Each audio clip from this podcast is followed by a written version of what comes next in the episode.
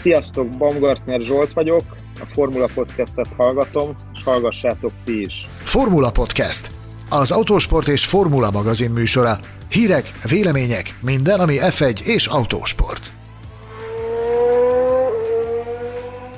Hogyan került a szágódó cirkuszba az egyetlen magyar pilóta? Melyik momentum volt karrierje legsikeresebb pillanata? Mivel foglalkozik a visszavonulása után? Üdvözlünk minden Forma 1 szurkolóta, a Formula Podcast második évadának harmadik adását hallhatjátok. Köszöntöm vendégünket, Bamgátner Zsoltot. Sziasztok! És köszöntöm kollégáimat, Mészáros Sándort és Gelérfi Gergőt. Hello, hello, sziasztok! Sziasztok, és nagyon örülök, hogy Zsolt itt van velünk végre. Engem Metlen Tamásnak hívnak. Üdvözöljük virtuális stúdiónkban Baumgartner Zsoltot, a leggyorsabb magyart, aki idén január 1-én 40 éves lett, és ennek apropóján kötelességünknek éreztük, hogy kifagassuk hazánk büszkeségét a múltról, a jelenről és a jövőről. Ha már születésnap és ha már ilyen kerek, akkor muszáj megkérdeznem nekem elsőként, hogy igaz-e az a sztori, amit a legutóbbi adásban én meséltem el rólad, hogy te tulajdonképpen véletlenül születtél Debrecenben, ugye Debrecenben születtél. Mi itt az igazság? Hogy kerültél te oda, hiszen tőzsgyökeres budapestiek vagytok, vagy ha jól tudom, az édesapád Vas?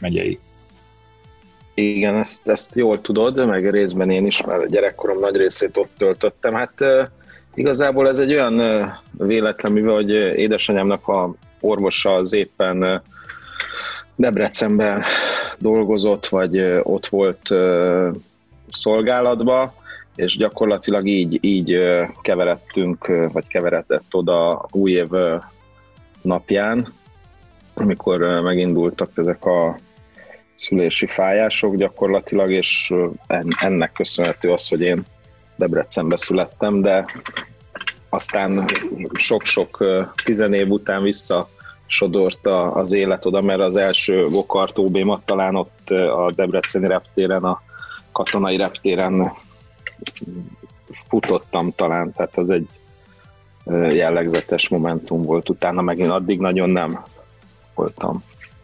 Jó, akkor nagyon ugorjunk. büszkék is rád, nagyon büszkék is rád Debrecenben, amikor Eddie Jordan volt a vendégünk, és jó alaposan kikérdeztük őt a, a, a veled folytatott együttműködésről. Azt a podcast adást több debreceni sajtóorgánok is megosztotta, és, és nagyon ö, hangsúlyozták azt, hogy mennyire büszkék arra, hogy te debreceni születésű gyerek vagy. És akkor ha ugrunk innen pár évet, ö, hogyan indult maga a versenyzői karriered? Mert ugye Egyszer csak 2000-es évek elején a reflektorfénybe kerültél, és egyre többen ismerték meg a neved, de a sztori nyilván nem itt kezdődött. Nem, nyilván nem itt. Hát gyakorlatilag a legelső ilyen autósportos élményem talán az volt, amikor egyszer egy közös nyaralás során Mozart Péter elvitt egy bérautót cserélni, és akkor azt hiszem ez talán Amerikában volt, és utána 12-3 évesen átadta nekem a volánt, hogy akkor vezessek, és hát ugye eleve én nagyon fölnéztem rá, mint egy uh, abban az időben az egyik leghíresebb magyar pályaautóversenyző, és hát, hogy hú, hát és azt mondja, hogy én vezessek, ez mekkora dolog, mindegy, és akkor így mi egy nagyon jó kapcsolatot alakítottunk ki, ami mind máig megvan, és az a lényeg, hogy ő volt az, akit én aztán úszoltam, hogy na gokart, meg hogy lehetne, mert addig én elég sokat gokartoztam Balatonon, ilyen bérgokart pályán egy kedves barátommal, akivel délutánonként följártunk, hogy segíteni a gokartot pucolni. De hát már az a gokart pálya, az már megszűnt ott a Balcsin. Ez melyik település volt? Ez Balaton akaratján úgyhogy hogy akkor még lehet, hogy kenese volt. És nem, ez egy, ez egy, szinte az első egyik ilyen volt ott a 80-as évek végén, talán a Balaton környékén, és ilyen rendes kis fűnyíromotorral, és volt négy-öt váz, és akkor ezekkel lehetett ott menni, és akkor mi ott mentünk segíteni mindig a, ezzel a barátommal, aki szintén ott nyaralt mindig. És na mindegy, visszatérve a, a Petihez, hát én akkor kezdtem el ezt tőle érdeklődni, hogy hol lehetne ezt rendesen kipróbálni, vagy valami versenygokartot, vagy valami ilyesmit, és akkor ez egy ilyen évig ment még utána, és akkor ő mondta, ugye akkoriban versenyzett már a, a Forró Judit, talán a Olágyafi, és akkor már motorról átnyergelt a, a gokartra, és ő, ő ajánlotta a Kecskeméten a gokartpályát, és akkor ott a Farkas Tibiékhez egy ilyen őszi vagy tavaszi szünetbe lementem, és gyakorlatilag egy hetet eltöltöttem, és így indult ez az egész. Aztán már ősszel mentem is egy gödöllő ilyen utcai versenyen, ilyen szalmabáláson, ahol az elég kalandosra sikerült még. No, de miért? Mi volt a kaland? Hát a kaland nagy része az az volt, hogy ö, gyakorlatilag ö, szalmabálától, meg patkától patkáig ö, mentem. Ugye addig gyakorlatilag csak a kecskeméti pályán mentem, és teljesen váratlanul ért akkor, hogy ugye a tapadás nem olyan, meg egy csomó minden egy ilyen utcai pályán, és hát ennek a, a nehézségeivel azért ott meg kellett küzdeni. Ugye az egy reggel kezdődő esemény volt, ami délutánig tartott nagyjából, és az alatt ment le az egész edzések, időmérés, minden ilyen a junior kategóriába, és hát ott azért volt olyan, hogy a szalmabálát vittem az ölembe.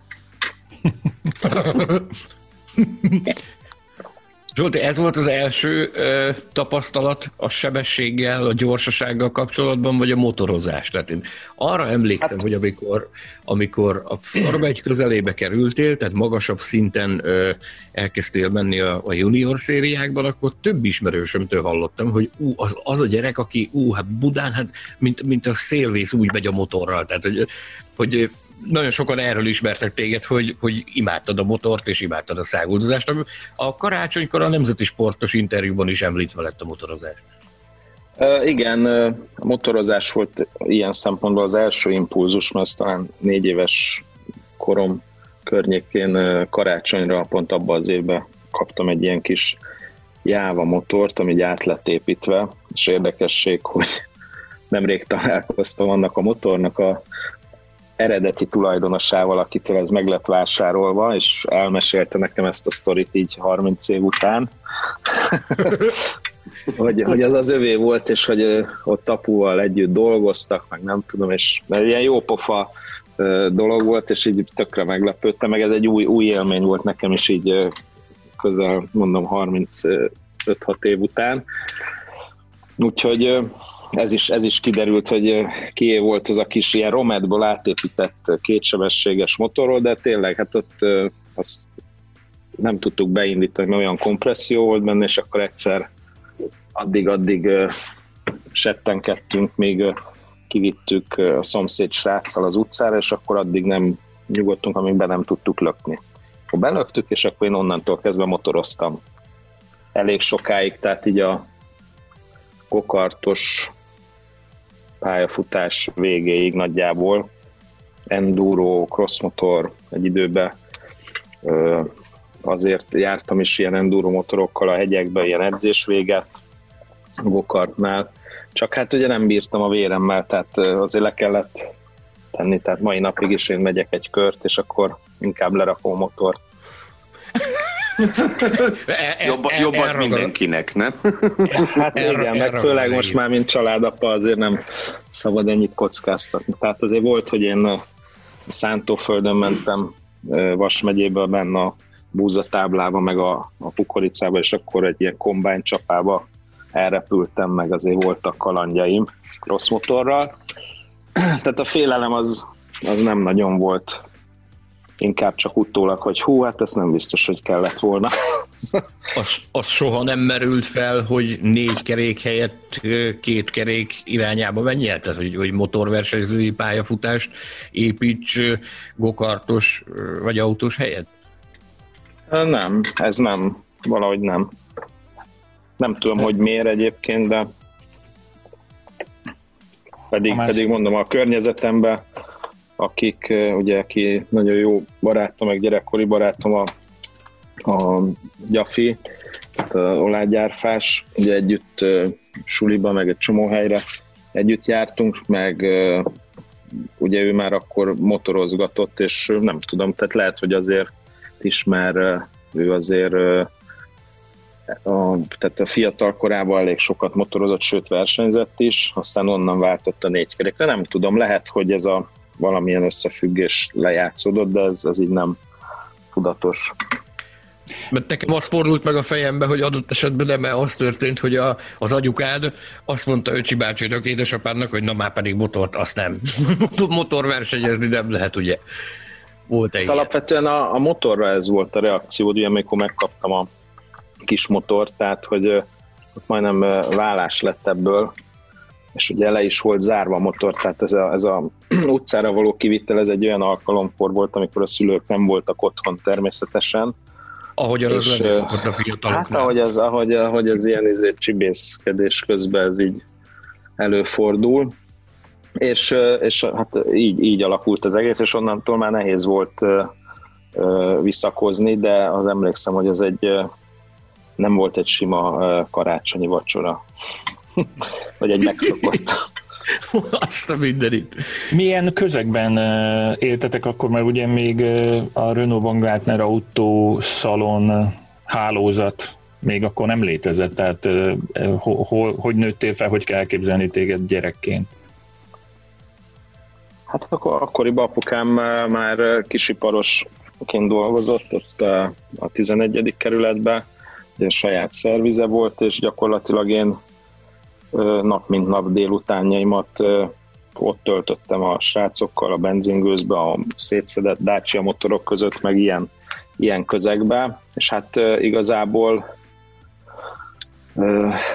ott azért ezzel meg, megfertőződtem valamennyire, és hát aztán a 80-as évek végén, tehát ilyen 88 környékén jelentek meg talán az első Renault a kertbe, meg a híradó is, hogy Magyarországon kitört a kapitalizmus.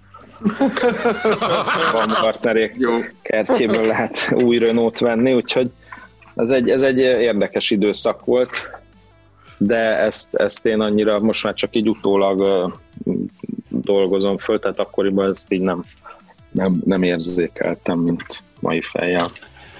Bocsánat, hogy ennyit kérdezek én, Gergő, téd a következő kérdés megérem, de hogy a 88-ban volt Kecskeméten Gokárt világbajnokság, hogy te esetleg ott voltál, vagy emlékszel arra, van valami emléked, vagy mert ugye akkor olyan magas nagyon szinten... távol áll tőlem. Igen? Tehát, Még akkor, tehát később nagyjából, az, a, a, nagyjából annyit tudtam a gokartról, hogy ott Balatonon fönt a közértnél van ez a bérgokart pálya, és akkor de várom a nyarat, hogy akkor lehessen egy kicsit menni. Mikor kezdted a gokartos karriered? Tehát ami már, ami már érdemi versenyszerű karrier. Azt 93, 93-ban volt talán a első bajnoki futam, 93 talán. Igen, és én aztán így böngésztem itt az interneten, és uh, amire nyomára akadtam, az 97-es németországi autóversenyzés, ami már autó stimmele, hogy ez volt az eleje, vagy volt valami korábban, ami, amiről nem tudunk? Volt, a... volt egy-két forma Fordos versenyzés, tehát, vagy tesztelés főként, ugye. Tehát azt azért tudni kell, hogy nekem a, ez a váltás a gokartról az autóra az nem volt egy ö, sima dolog, tehát én nem nagyon akartam még ö, anélkül, hogy a gokartba mondjuk megnyertem volna a magyar bajnokságot, mert talán az utolsó év, amikor 96-ba gyakorlatilag megnyertem volna, még ha az utolsó versenyen ilyen rizikóval is elindulok, hogyha bármi történik, akkor, akkor lehet, hogy komolyabb sérülést kockáztatok, mert ugye volt egy nagy balesetem 96 nyarán, Kecskeméti egy magyar bajnoki futamon, ahol egy műszaki hiba miatt, vagy félig szabotás miatt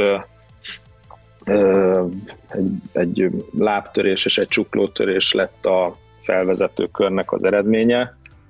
Ugye 96-ban azt tudni kell, hogy ott már a Tony Kart csapattal volt egy olyan elképzelés, hogy a rákövetkező évben egy olasz nemzetközi bajnokságba indulni a gokarttal, és ott már gyakorlatilag ott volt a Tony Kartnak az ilyen megfigyelő csapata, és hát ott utólag derült az ki, hogy ugye polpozícióból rajtoltam, és akkor mondta ez a szerelő köztük, azt hiszem ott volt a Trúli papája, az volt ott azon a versenyen a szerelőm, a, az öreg Enzo, és mert ő egyébként mind a mellett, hogy a fia már versenyzett, őt továbbra is a gokartot nagyon szeret, és pont a Tony Kárttal együtt dolgozott, ami egyébként nagyon sokban meghatározza a ma jelenlévő összes Form 1-es pilótának a, a korábbi ö, versenyzését, vagy karrierjét a gokartba. Nem is ez a, ez a lényeg, hanem az, hogy akkor az én tudtam kívül, mondták, hogy hát jó, láttuk a Zsolt, hogy megy el az első helyről, hát akkor ne indítsák be a gokartot, hogy akkor mezőny után menjen, és hogy hogy küzdi föl magát a, a zavarosba. Csak hát ugye nem gondolta senki, hogy van ez a kis műszaki probléma a, a gokarttal, ami később derült csak ki, és hát én nagy elánnal, ugye a gokartban az a főszabály, hogy föl lehet jönni az első körbe, talán a rajthelyre, most pontosan már nem emlékszem, de valami ilyesmi, és hát én mint az őrült mentem vissza a helyemre, hogy akkor minél előbbre tudjak visszajönni a tizen pár fős mezőnyből. Talán lehet, hogy ez még ilyen osztrák-magyar bajnoki volt, nem emlékszem pontosan, de azt tudom, hogy voltak ilyenek ott Kecskeméten. És mindig fölértem a utolsó gokartig, és hát ott fékeztem, és hát fék nem volt, és akkor egy elég nagy sebesség különbséggel a legutolsó gokartnak neki mentem.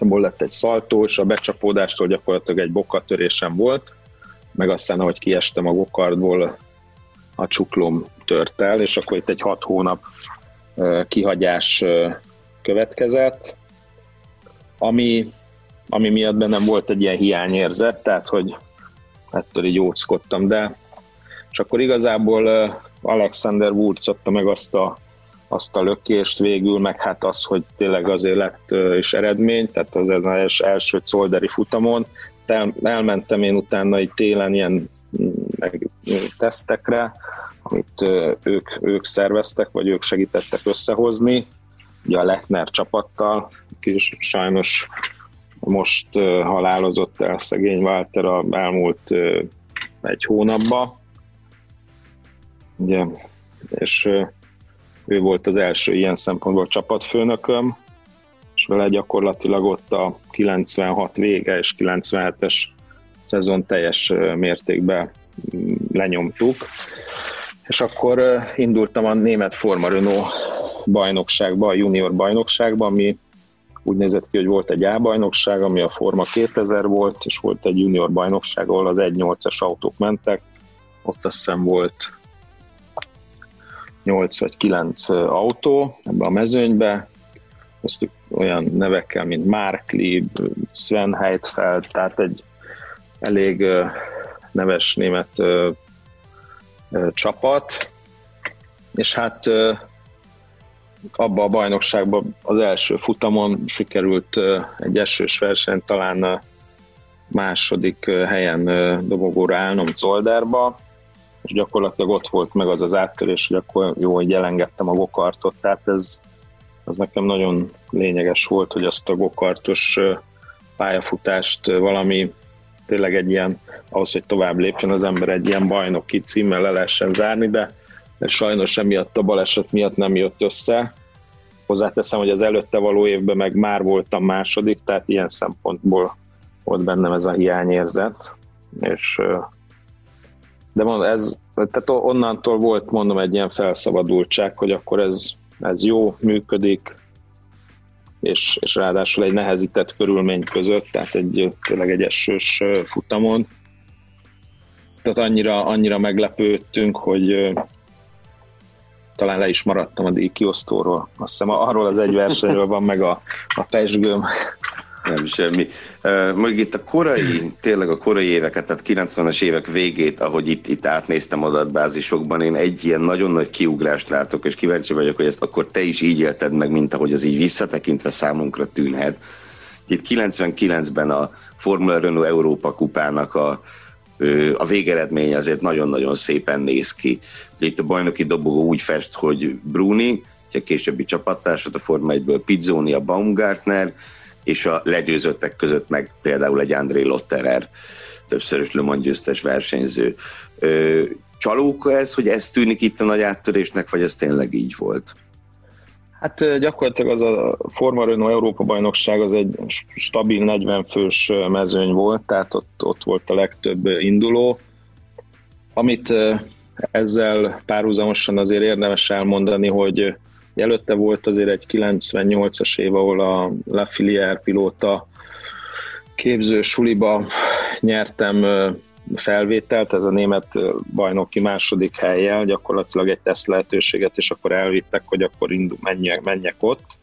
Ezt ugye ilyen nagy francia vállalatok, a francia sportminisztérium, egy csomó ilyen, tehát ez egy ilyen növendékképző valami volt, tehát Olivier Panisztól kezdve Sebastian Bourdéig mindenki ebbe a csapatba, tehát az összes francia, a Montagny, tehát minden a francia tehetség ebbe szerepelt, és akkor ezen belül a, ezeknek a nagyvállalatoknak minden nemzeti régióból ö, hozhattak versenyzőt gyakorlatilag, és ott ismerkedtem meg Frizakerrel is, tehát akkor ő, ő került ő is oda a campus szériába, akkor engem a campusból kivettek, mert mondták, hogy az nekem már, azt már kinőttem, ugye, hogy egy, gyakorlatilag egy hasonló autóval versenyeztem a német bajnokságba, és ott pont az volt a lényeg, hogy a kampuszt azt gyakorlatilag csak szűzkéz veheti igénybe, tehát hogy nem olyan versenyző, akinek már kellő rutinja van, azt, azt nem engedték ott indulni,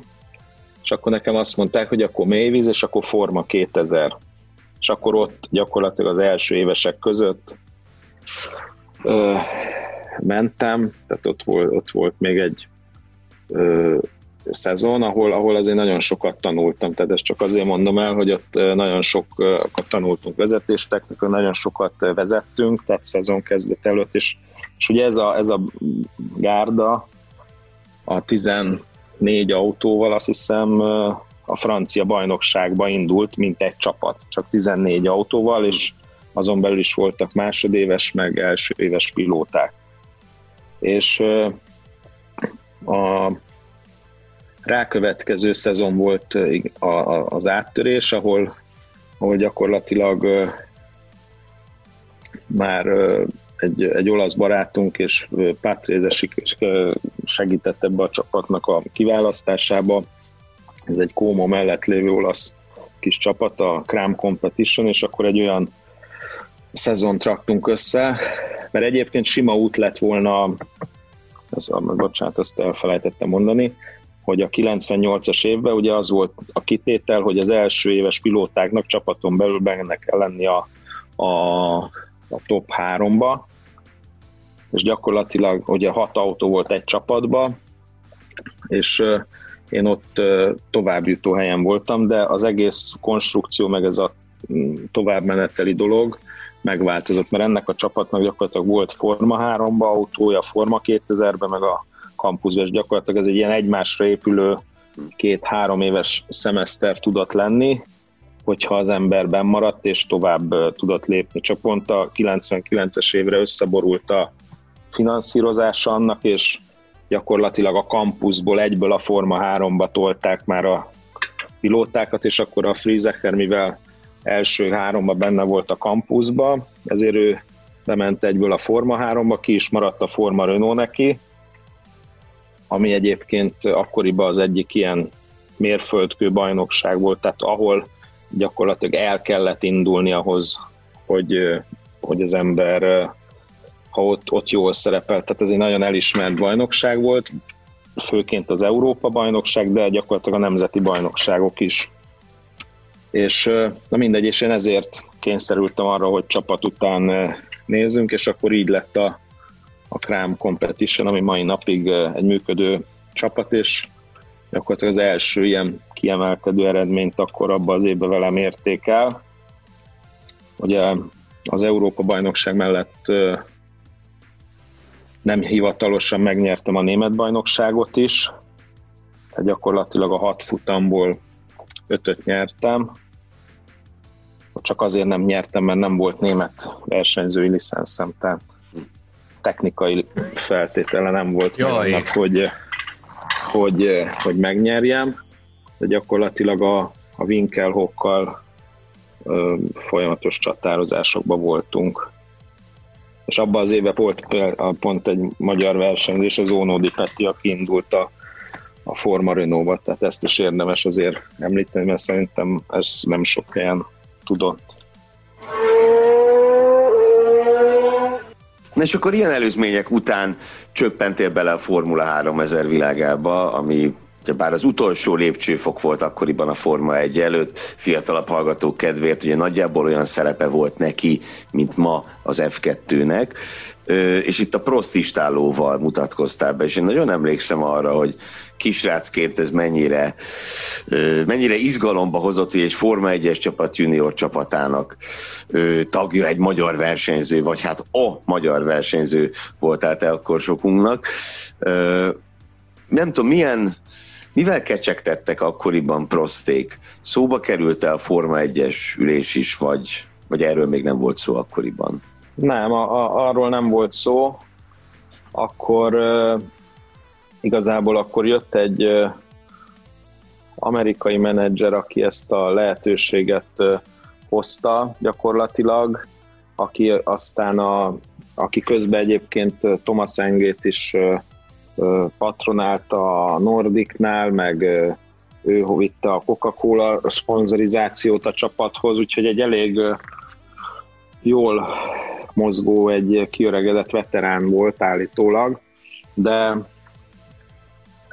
aztán nekem nagyon nem volt szimpatikus, úgyhogy olyan sokáig nem is tartotta az együttműködés, hanem aztán a Prost csapatnál megismerkedtem a, a csapatvezetővel, Dominik de Lestrel, aki egy nagyon régi motoros, szintén autóversenyző, és gyakorlatilag ő vezette a Prost csapatot, tehát az övé volt úgymond a csapat, viszont a Prost színek alatt versenyeztek, és hát kellően kellemes átfedésbe, tehát szponzorizáció is volt, együttműködés is volt a csapatok között, tehát ugye így került aztán Jonathan Kusé csapattársamnak a, a szezon második felébe, vagy hát ugye én is nem a szezon elejétől, hanem talán a magyar, vagy Nürburgringi nagy díjtól. Már erre, erre pontosan nem is emlékszem, hogy, hogy csatlakoztam. Európa és díj. akkor Európa, az a Nürburgring, igen.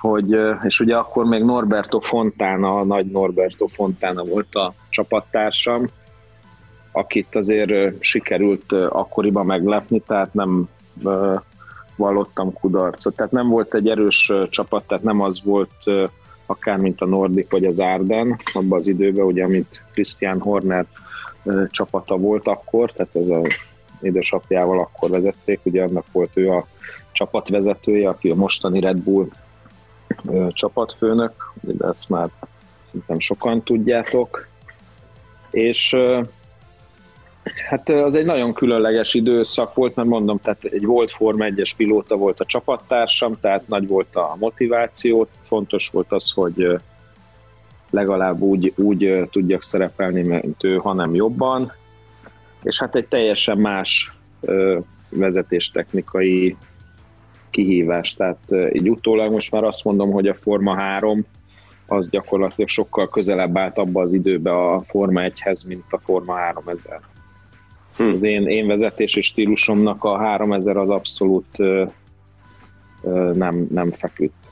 Még mondjuk egy Pantanónak, aki egy picit ilyen driftelősebben, meg csúsztatva ment, nagyon, nagyon feküdt. Vagy ja. akár a Frizakernek. Tehát az egy, az egy más, más vezetési stílust igényel teljesen a 3000. Most hát ennyiből az mostani időszaka sokkal jobb, mert sokkal harmonizáltabbak a, a szériák, ugye a teljesítmény az, ami különböző, viszont a működési elv, tehát ugye most már nagyon kevés a csővázas autó, és egyre több a karbon szálas kokpit, ami egy sokkal merevebb ö, ö,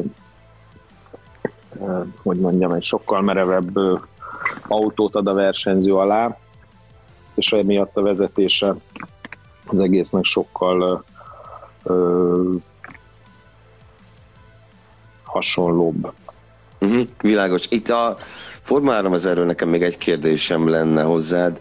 Ugye itt látjuk, hogy Prost, akkor így Nordic, és utána a Kolóni csapatoknál versenyeztél, és ezt kicsit itt a korábbi adásainkra rácsatolva mostanában többször is szóba került Enzo Kolóni, illetve egyáltalán a Kolóni istáló, főleg a forma, korábbi Forma 1 szerepvállalásuk kapcsán. De ha már itt beszélgettünk ugye egymás között Enzo Kolóniról, csak megkérdeznék olyan valakit, aki, aki versenyzett ebben a kolónistálóban. Milyen, milyen, volt ez a, milyen volt ez az alakulat? Nagyon család, tipikus egy ilyen közép-dél-olaszi hangulatú csapat, tehát itt mindenki tehát más volt, mint akár a Minardi, vagy akár a, Forma 2000-es, vagy Forma Renault Krám csapat, ugye ez, ez is egy olasz csapat volt. Itt azért, itt azért úgy érződtek ezek a délies viszonyok, tehát ott egy, egy kézben volt az irányítás, egy nagyon pragmatikus, rutinos csapatvezetővel. Én, én úgy éreztem, hogy ott, ott, ott bármit el, el lehetett volna érni. Sajnálom, hogy nem a, az első szezonban már egyből oda mentem. Tehát a Nordicnál az egy, az egy nagyon elfecsérelt időszak volt. Igazából ugye egy bajnok csapat volt, volt egy olyan információ, amit, amit csak később tudtunk meg, amilyen hogy mondjam, pályafutás egyengetés szempontjából azért lényeges, tehát a csapat az gyakorlatilag ki akart szállni, de egyre kevésbé érdekelte a tulajdonost a, a, a csapatnak a, az eredményessége, mert egészségügyi problémák, mert csomó minden volt.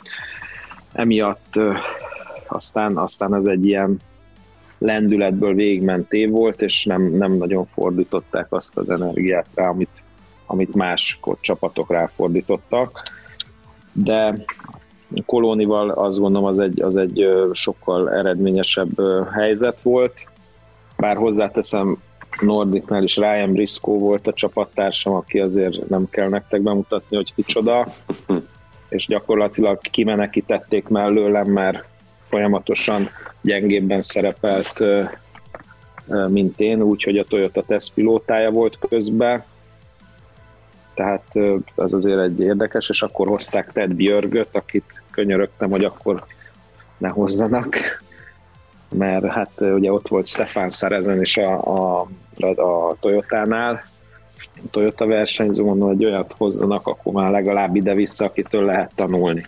Mm és onnantól kezdve gyakorlatilag egy nagyon tehát egy, egy síkú lett még inkább a, a, a, a szezon. Tamás már mutat egy képet, ráfordulunk most már a beszélgetésben a Form 1 időszakra. Nem. Azzal... Nem? Nem. Nem, ez, nem. A, ez a kolóni Forma 3000-es autó. Bocsánat, ez csak a sárga szint láttam. Nagyon vibrál. Csak nagyon, nagyon mert remeg a keze, az, az öreg rájának remeg a keze. Ja. nem, bocsánat, hogy... Ö, Tamás, hogy van a kedves feleséged? Nagyon jó, de... Mit gondolsz, miért, mit gondolsz, miért remeg a keze a Tamásnak? De... Na jó. Nem, nem egy szavam, szavam nem lehet se őrá, se senkire itt a társaságból. Szóval én azért remektetem ezt a képet itt, mert majd beteszük a Facebook csoportba is, hogy miről van szó, hogy igazából természetesen, mint autós, meg autósportos újságíró követtük már a pályafutásodat, de én versenyezni Monaco Mexikóba láttalak először 2003-ban, és ugye ez már egy nagyon különleges év volt a 2003, nem tudom, hogy ezt tartod, de egyébként a karriered legkülönlegesebb vagy legsikeresebb évének, de minden esetre itt itt gyakorlatilag az egész hétvégét együtt tölthettem veled, illetve itt szereztél egy ötödik helyet ugye a, a Monakói nagydíjon F3000-ben, ami, ami még mielőtt bárki legyintene, azért az egy nagyon különleges dolog. Emlékszel valamire ebből, vagy, vagy, vagy így értékelette is a dolgokat, ahogy én kívülről láttam? Ö, igen, tehát az, az egy, ugye az utcai, utcai verseny az mindig egy, egy, egy, egy különleges dolog, mert, mert ott, ott gyakorlatilag bármit össze, össze lehet hozni, ott, ott ha az ember minél több időt a pályán tud tölteni, itt arra gondolok, hogy az összes szabad edzést, edzés végig tudja menni, akkor nagy, nagy valószínűséggel, tehát minél több azon adott hétvégén egy, egy rutin egy ilyen új pályán, ugye akkor nekem ez egy új pálya volt, ez nagyon fontos volt, és én ennek, ennek abban az időben nagyon örültem, mert, mert addig azért úgy kerestem a, a talajt, hát azért ott volt egy Sferafico mellettem, aki csapattársam volt, aki elég jól szerepelt a, a Forma 3000-ben az előző szezonokban is, ugye egy elég magasra kalibrált vagy értékelt versenyző volt, mind a mellett, hogy aztán a Forma egyig később nem, nem tudott eljutni, de, de az, egy, az egy eleve különleges volt az egész, tehát maga a helyszín, maga az egész közeg, tehát az, a, a, ott lehetett igazából a legjobban bele kóstolni ennek a, az egész Forma 1-es verseny hétvégének az ízébe, tehát más épített pályákon gyakorlatilag egy teljesen külön részen van az ember. Itt viszont amikor pályára jössz, vagy ott vagy a box utcába, akkor annyira, annyira kompakt, pici az egész, hogy gyakorlatilag olyan, mintha ha ott lennél, független attól, hogy mondjuk a pedok vagy a, a kamionok egy, egy külön más 5 kilométerrel odébb lévő parkolóban vannak. Na, akkor szerintem tényleg ugorjunk a Forma egyig. Ugorjunk. Az a kérdés, amit te körül már tudtál, tudtál valamit, vagy ugye így gyorsultak fel, innentől gyorsultak fel az én ezt akartam, én ezt akartam Nem, kérdezni. hát ugye, ugye Barcelonában ugye volt a, a, a szerződéskötés a Jordannel, tehát ugye a, a, a tesztpilótai ö, szerződés, amiben gyakorlatilag benne volt az a, az a három ö, pénteki szabadedzés, és gyakorlatilag ö, különböző angliai tesztek a csapattal.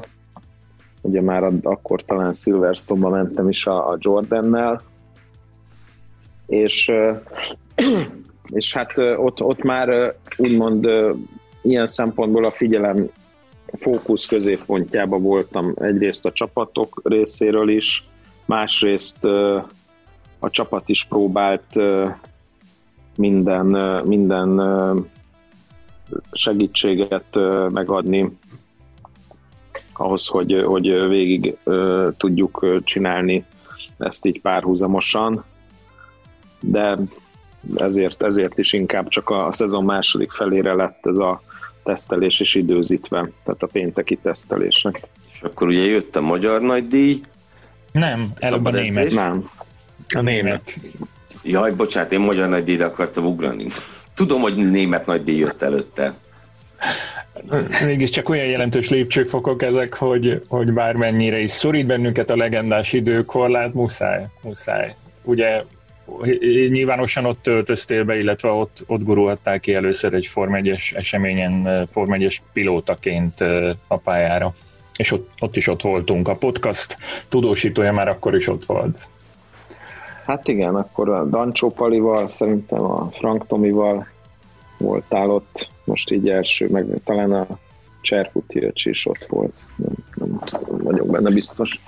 Ott Úgy, hátul, az, hátul szurkoltunk igen, hátulról. Igen, igen. A, hát az egy, az egy elég, elég ö, jó helyszín volt, mert ugye a pályát is ismertem már jól, tehát az egy az, az egy, az egy ott, ott kezdődött az egész feelingje, meg az, a, tehát az, hogy élesbe ez milyen, mert azért egy Silverstone pályán, ahol gyakorlatilag két-három csapattal tesztelsz, az, az kevésbé ö, nagy kihívás, meg ott, ott mások a, a feltételek, de azért egy ilyen közegbe itt azért már figyelni kell a, az egész. Tehát iszonyú gyors, amikor sok autó van egymáshoz közel, tehát ez egy teljesen más érzet, mint, mint akár egy Forma 3000-be. Tehát nem is azt mondom, amikor padlógázzal mennek el egymás mellett az autók, hanem az, hogy egy fékezésnél mekkora különbség van akár autó mellett, vagy autó vagy, közelben. Vagy mondjuk kezdőként, zöldfőként benne van-e a fejedben, hogy okozhatsz problémát egy olyan pilótának, mint Schumacher, vagy, vagy nem tudom, kiket mondjak még, szóval ez, van, van-e megilletődöttség, vagy annál profit már ilyenkor az ember, amikor belekerül a darálóba? Hát, hát igazából azt gondolom, hogy magabiztosabb vannak azért, akik erre törekednek, hogy ezt a bizonytalanságot visszaültessék az emberbe.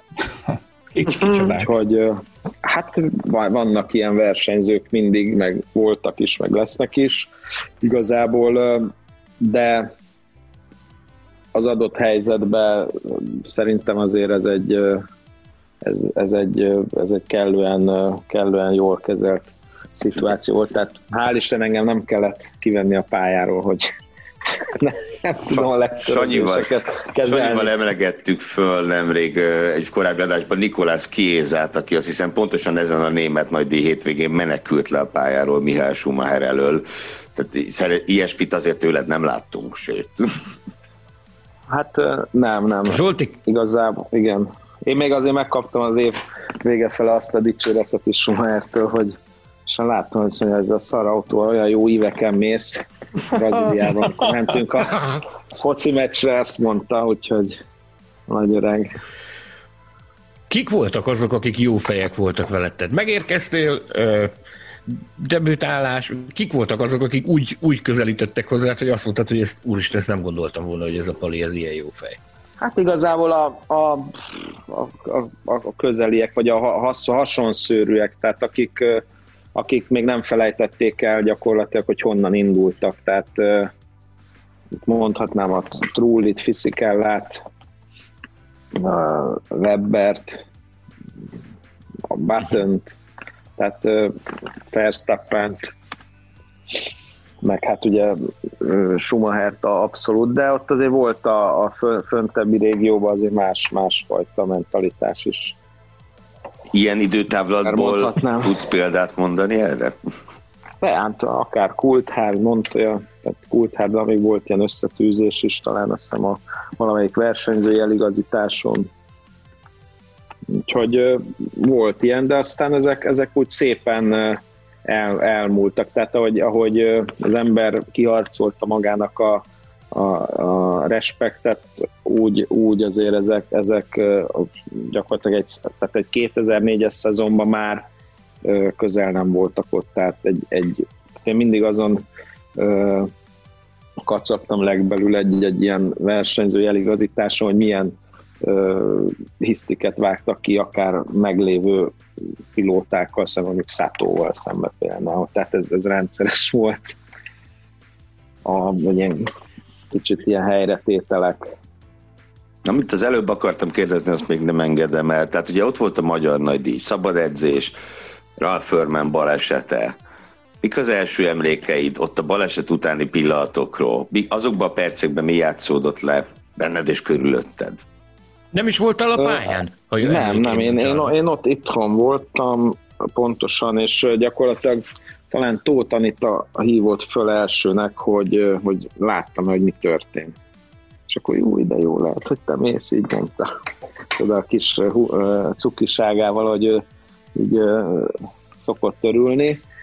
És akkor így, hát mondom, fele tudja, nem hiszem, de lehet. És akkor elkezdtem szedelőcködni, meg indulni, meg telefonálni, hogy akkor most mi a helyzet, hogy most és akkor tehát ott már azokra a részletekre úgy nem emlékszem, tehát ott föl, fölgyorsultak az események, mert mire kiértem a pályára, addigra már gyakorlatilag ott a, a környezet mindenki úgy, úgy kezelt, hogy én fogok versenyezni, vagy beülni az autóba. Hm. És akkor azért, mire fölértem a, a pedokba, azért ott még volt egy jó pár kérdőjel, de hát azért ez egy hatalmas labda volt a, a, a Forma 1-nek is önmagába, tehát azért ritka az ilyen lehetőség, hogy egy debütáló versenyzőt a hazai nagydíján be lehet ültetni, és, és ez, ez, ez gyakorlatilag Eccleston meg Frank Tamás menedzselésével gyakorlatilag ez, ez át, átment a csapatokon. A kérdőjelek, amit említettél, egyezni. engedélyek, licenszek, ilyenek, ami kérdéses volt? Hát a licensz az, az igazából az adott volt itt, igazából az volt a kérdéses, hogy azt prompt az alapján, hogy itt pénteken mondjuk megvolt az a megfelelő kilométerszám, meg mm. amit előtte mentem az autóval, ugye az, azt hitelesíteni, leegyeztetni, ugye az minden csapattal, tehát ez volt a, a nehéz, de igazából ezt ezt nagyon gyorsan és flottul végig, végig menedzselte a, a, a FOM, hogy így mondjam, meg hát ugye, ugye Frank Tamás is. És hát meg volt, meg volt a kellő ö, támogatás is az egészhez. Amikor vendégünk volt Eddie Jordan, ugye Sanyi csinált vele interjút, és ott Jordan úr nagyon hosszan beszélt rólad, és nekem egyrészt nagyon nagy örömmel hallgattam, mert mert tényleg nagyon nagy szeretettel beszélt rólad, viszont volt egy olyan gondolata, ami, ami engem úgy, úgy megfogott. Azt mondta, Sanyi javíts ki, ha rosszul emlékszem, de ugye így fogalmazott, hogy, hogy a, hogy a Zsolt túlságosan is úriember és jó fiú volt ahhoz, hogy, hogy igazán áttörő sikereket érjen el. Nem tudom, hallottad-e ezt az adást? Én hallottam, persze, igen meg hát ezt a, ezt a gondolatot is. Ez egy, ez egy, ez egy olyan vélemény, amit ő látott belülről. Nyilvánvaló ez arra, arra gondolt, hogy azért én előzékeny voltam, nem vállaltam föl fölösleges konfliktusokat, tehát volt probléma tudatom, tehát én átláttam azt, hogy amit csinálok, az micsoda, legalábbis nagy részt. Most sok versenyző ezt nem mindig látják, és emiatt lehet, hogy felszabadultabban reflexből mm, cselekszik egy csomó mindent. Nálam azért itt kétszer meg volt gondolva az, hogy mi történik, tehát ennek azért volt egy, egy ilyen, ilyen oldala is, mert hát azért elég sok forgott kockán, tehát itt ez... Mi forgott kockán? Bocsánat. Hát sok minden, tehát gyakorlatilag a, a bizalom, a, a pénz, tehát nagyon sok minden az életben. Visszatérve még erre a Hungaroringi, visszatérve még erre a Hungaroringi debütáló hétvégére, ez, én, én a helyszínen él, éltem ezt meg, és tényleg olyan volt akkoriban a, a hangulat, azon a hétvégén, mint 2006-ban a foci ebékor. Tehát, hogy e- emberek özöllöttek gyakorlatilag vasárnap a Hungaroringre, utána is, ugye rögtön utána jött az olasz nagydíj, ez a, ez a, ez a Forma egy láz, és a, a Baumgartner láz az úgy, úgy megmaradt Magyarországon. Ebből, ebből te az események sodrásának a kellős közepén, ebből te mit érték, mit, mit érzékeltél? Érzékeltél belőle egyébként bármit is?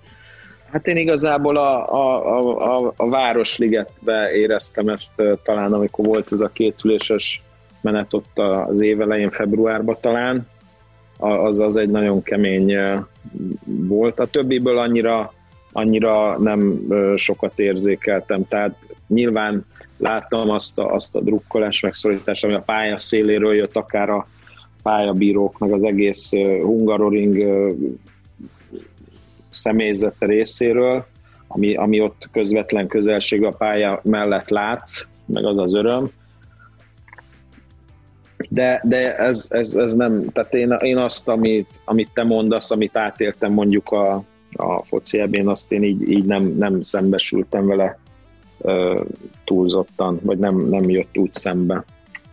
Ugye egy csapásra felbojdult az ország, az ország minden pontjáról megindultak emberek, megpróbáltak a vasárnapi versenynapra jegyet szerezni. Én emlékszem, körbesétáltunk az állóhelyeken, meg a tribünökön is gyakorlatilag. Egy csapásra annyi magyar érkezett a pályára, hogy tényleg hazai nagy díj volt a magyar nagy díj, tehát többségben, többségben voltak a magyarok, és mindenki szó szerint euforikus állapotban várta a, a versenynek a rajtját, hogy végre lesz egy, egy magyar versenyző is a mezőnyben. Tehát a, annál felemelő pillanatot egyébként én nem tudom, tehát hogy a nagyon sok magyar sportsikert láttunk már a helyszínen, de annál felebelőbbet a magunk fajta az nem is tud elképzelni, hogy az, az, az milyen volt akkor ott a helyszínen. Erre én is nagyon emlékszem, amúgy, bocs, azt még hozzáteszem, tehát hogy én akkor 10, 16 éves voltam, és a baráti körökben tisztában voltak vele, hogy én bele vagyok bolondulva az autóversenyzésbe, és akkor kérdezgettek engem, hogy hú, tényleg ott egy magyar, ki ez, mi ez, mit kell tudni róla teljes őrület volt, ahogy a Sanyi mondja, minden, minden szinten és minden közegben. Megyünk naívak. Ez, ez, volt, Igen? ez volt még egy, ugye szintén egy nagy felelősség, mert azért erre, erre a debütálásra azért nem úgy emlékszik senki se, áll Istennek, hogy ez egy, ez egy nagy kudarcba fulladt volna, vagy valami nagy blama lett volna, tehát itt, itt azért ezt fejbe is le kellett tudni kezelni, tehát ez, ez nem volt egy egyszerű helyzet. Aztán az olasz nagydíj, meg az összes többi a sokkal könnyebb volt már ezután. Ott igazából csak az, hogy ami elvárható eredmény ezek, ezektől a csapatoktól azt, azt össze lehessen hozni, ez a nyomás volt az emberen rajta, de egyébként nem, nem tudom, hogy talán a hátralévő 20 két nagy díjon, amit utána még mentem, hogy volt-e valahol olyan nyomás rajta, mint az elsőn, tehát az, az nagyon kemény volt. Tehát hogy ott, ott effektív pillanatokra nem emlékszem, tehát ott, ott nem emlékszem arra, hogy, hogy ki, ki állt a rajtrácson előttem, vagy kivel beszéltem, tehát ez, ez egy teljesen kikapcsolt állapot volt. Arra emlékszel, hogy hogy aludtál azon a szombat éjszakán? A verseny, a verseny előtti szombat éjszakán? Tudtál-e egyáltalán aludni az Hát nem, nem nagyon, nem nagyon. Szerintem ilyen négy körül fölkeltem már, tehát ilyen hajnali négy, négyig talán, ha tudtam aludni, meg viszonylag későn ö, feküdtem le, úgyhogy, úgyhogy az, az egy nehéz, nehéz helyzet volt. És akkor ugye említetted az olasz nagydíjat, utána ugye Ralph Furman visszatért.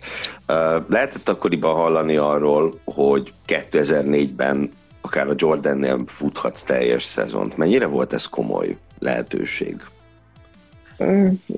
Komoly volt, bár így utólag azért látva a 2004-es szezonját a Jordannak, azért egyik szemem sír, a másik nevet, hogy azért jó, hogy nem a Jordannel mentem, mert egy kevésbé megbízható autó volt, tehát azért én 18-10 valány futamot befejeztem, még azért a Jordannek azért folyamatos motorhibája volt, tehát az a verziójú Cosworth motor, amivel ők mentek, annak mindig voltak problémái, ugye 2003-ban is ennek köszönhetően adtam föl a magyar nagydíjat pár körre a Fisichella után, Úgyhogy hát lehet, hogy az élet akarta így, de az, az egy valós helyzet volt. Igazából csak a anyagiakon csúszott el az, hogy nem Jordan, hanem Minardi lettem.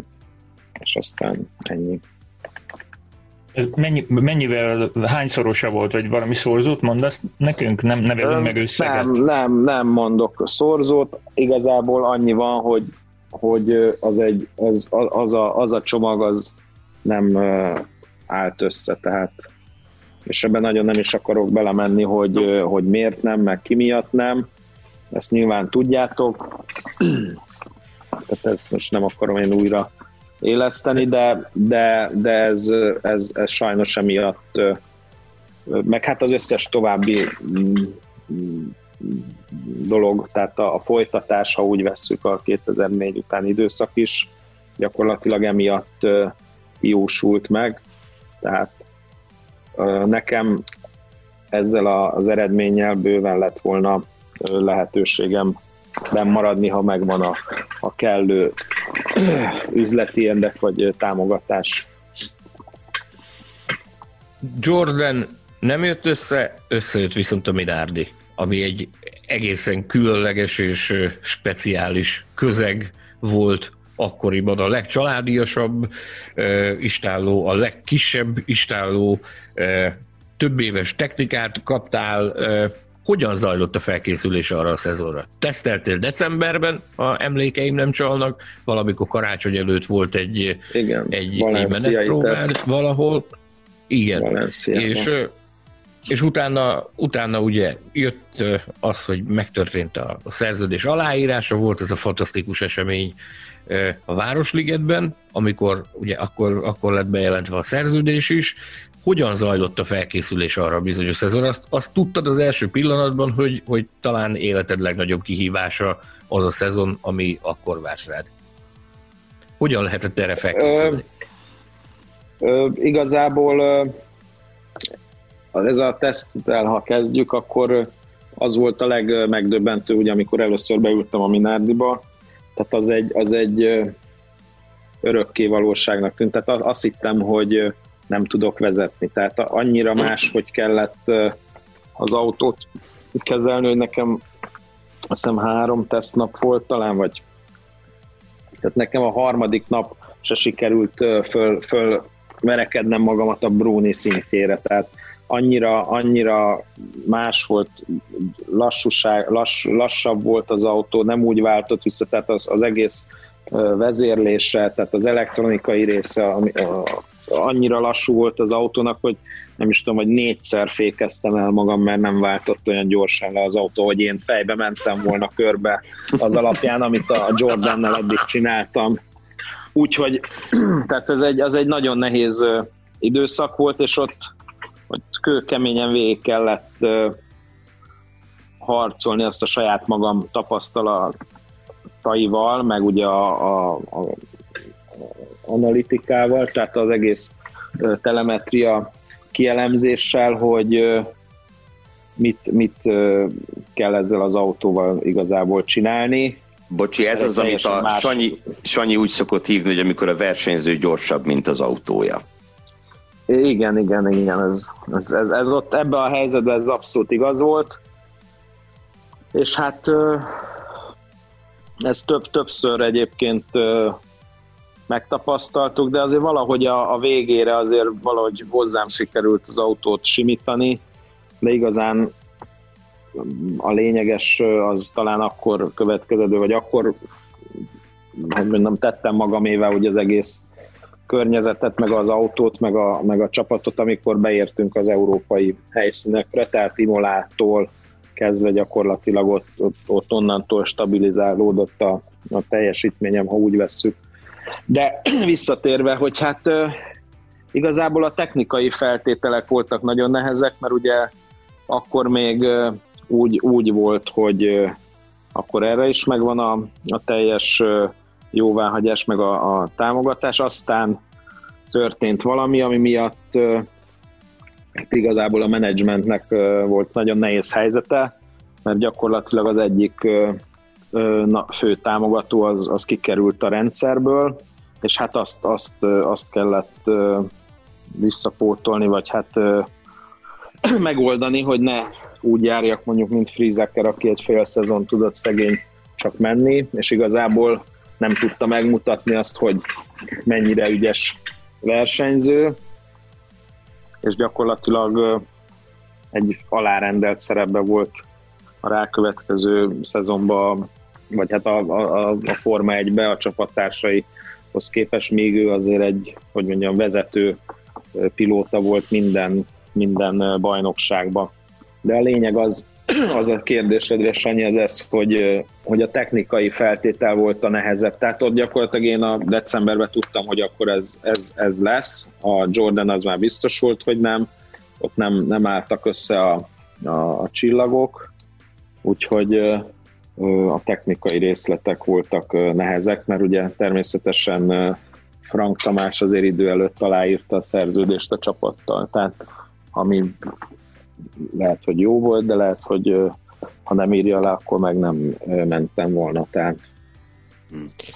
Viszont kompenzáció volt az, hogy egy hihetetlenül különleges közegbe kerültél egy családias hangulatú csapatba, nem? Mert nekem, nekem akkoriban az volt a benyomásom, hogy ez egy nagyon-nagyon kedves társaság, a Minardi.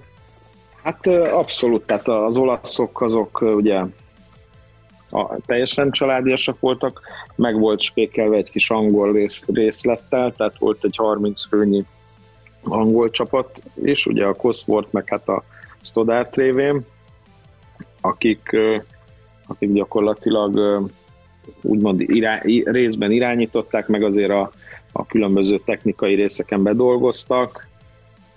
De hát nekem ott egy nagyon nehéz helyzetem volt, mert hát egy másfél vagy két éve ott lévő olasz pilóta, ugye meg Matteo Bobbi mellé kellett magamat bedolgozni, mint versenyző, tehát és azért ott is volt egy pár uh, olasz, akinek ez nem tetszett annyira az elején, aztán utána, tehát ezeket ugye át kellett szépen forgatni a, az én oldalamra, és hát ez is, tehát ebből is látszik, hogy azért ez a, ez a versenyzés, ez nem, nem mindig, mindig csak a versenyzésről szól, hanem az emberi kapcsolatokról is, tehát ez, ez, egy, ez, egy, ez, ez is egy kulcskérdés volt nem tudom, látom, kerüljük a, a, a pénzügyi kérdéseket, de ebben a műsorban muszáj, hogy elhangozzon valami még. Ez a mániája, tudod, ez, ez, ez, ez a Tamás mániája. Ha, természetesen nem kell válaszolni rá. Nem, nem, nem is. Én csak felidézem az emlékeket, hogy találtam közben egy hírt, hogy Bangátner Zsolt támogatói klub volt ilyen is, emlékeztek. Január 19-én kérte a Matáv segítségét, hogy lakosság. Talán ennek a... Ja, bocsánat, bocsánat. Mond, mond, mond, Igen? nyugodtan. Nem.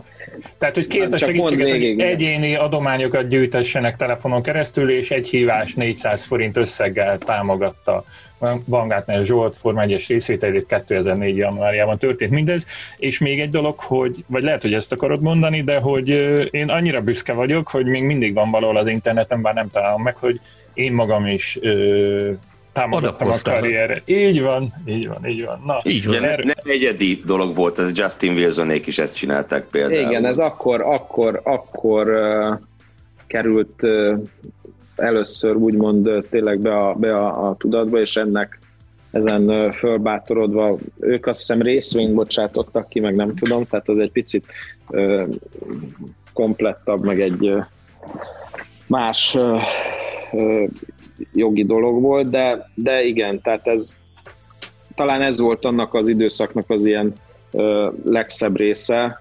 Nyilván ö, az, az önmagában kevés lett volna, de így legalább voltak olyan ö, kisvállalkozók, ö, magánszemélyek, akik ö, ennek következtében magá, magukénak érezhették a, a történetet.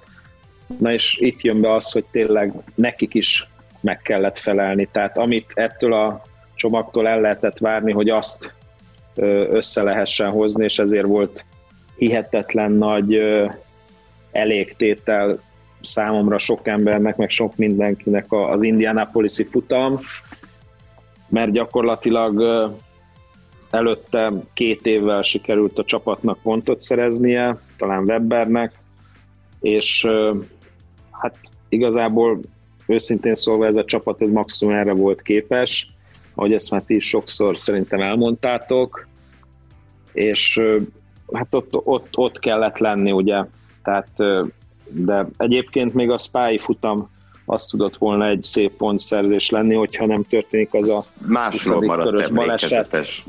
Igen, a Buttonnal, mert ott talán a kilencedik helyről estem ki, vagy tizedik, és még elég sok volt hátra, és az volt az egyetlen verseny, ahol versenykörülmények között a Jordant és a Toyotát is szorongattuk, tehát versenykörülmények között gyakorlatilag a, a két Jordan-t én le is előztem a futamon. Ezt Igen? ugyan a hallgatói nem fogják látni, de viszont föl kell tennem neked a kérdés, hogy neked van ilyened? Nem tudom, Ö... hogy ez így, így látszik-e. Hát az a 2003-as, ami neked van. Így van. Nekem csak ez 2004-es van. De van, az a lényeg. Van. Azért mondd el, Sanyi, a hallgatóknak mi ez, amit mutogatsz ez egy, ez egy, min, ez egy Minardi csapating 2003-ból, amit én Paul Stodártól kaptam 2004-ben. Ezt, ezt ő, ő maga adta nekem, nem tudom, már nem emlékszem, hogy hol, de, de ezt ő, talán, talán, talán a magyar nagy díkor.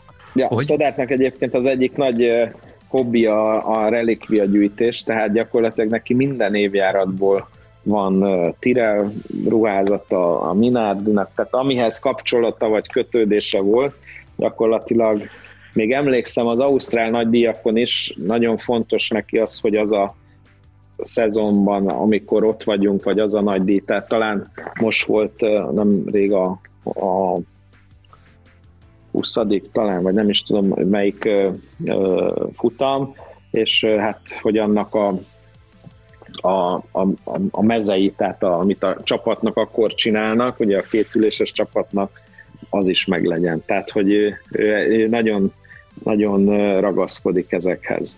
Maradjunk még kicsit itt a 2004-es versenyeknél.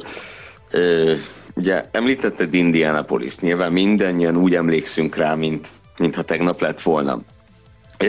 És nekem az, az jutott most eszembe, talán az Eddie Jordan-es adásban is fölemlegettük ezt, hogy veled kapcsolatban, meg inkább a karriereddel kapcsolatban, így mondom, él pár ilyen közkeletű tévedése köztudatban, de talán egy sem annyira erős, mint hogy te azon a futamon szereztél pontot, ahol hatan indultak.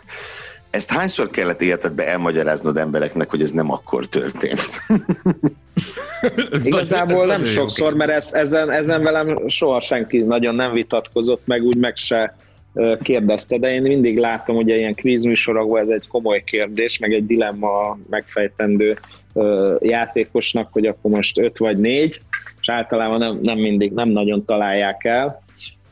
De ezt én ennek, nem, ennek ellenére, hogy ez ilyen közhiedelem vagy köztévedés, ez nagyon sokszor nem kellett ö, ö, elmagyaráznom. Olyan volt már, hogy ö, rám írtak, mert egy haveri társaság vitatkozott, hogy akkor most 2005 vagy 2004, és a Google helyett Kérdez, téged választott. Igen, igen, igen. Hát meg volt a, a személyes kapcsolat az mégis jobban néz ki egy izé, strand, de hát hívjuk már fel a Zsoltot, és akkor majd megmondja ő, mint a, a Google. Tehát ezzel azért Igen. sokan szeretnek, sokan szeretnek fölvágni, akinek erre lehetősége van.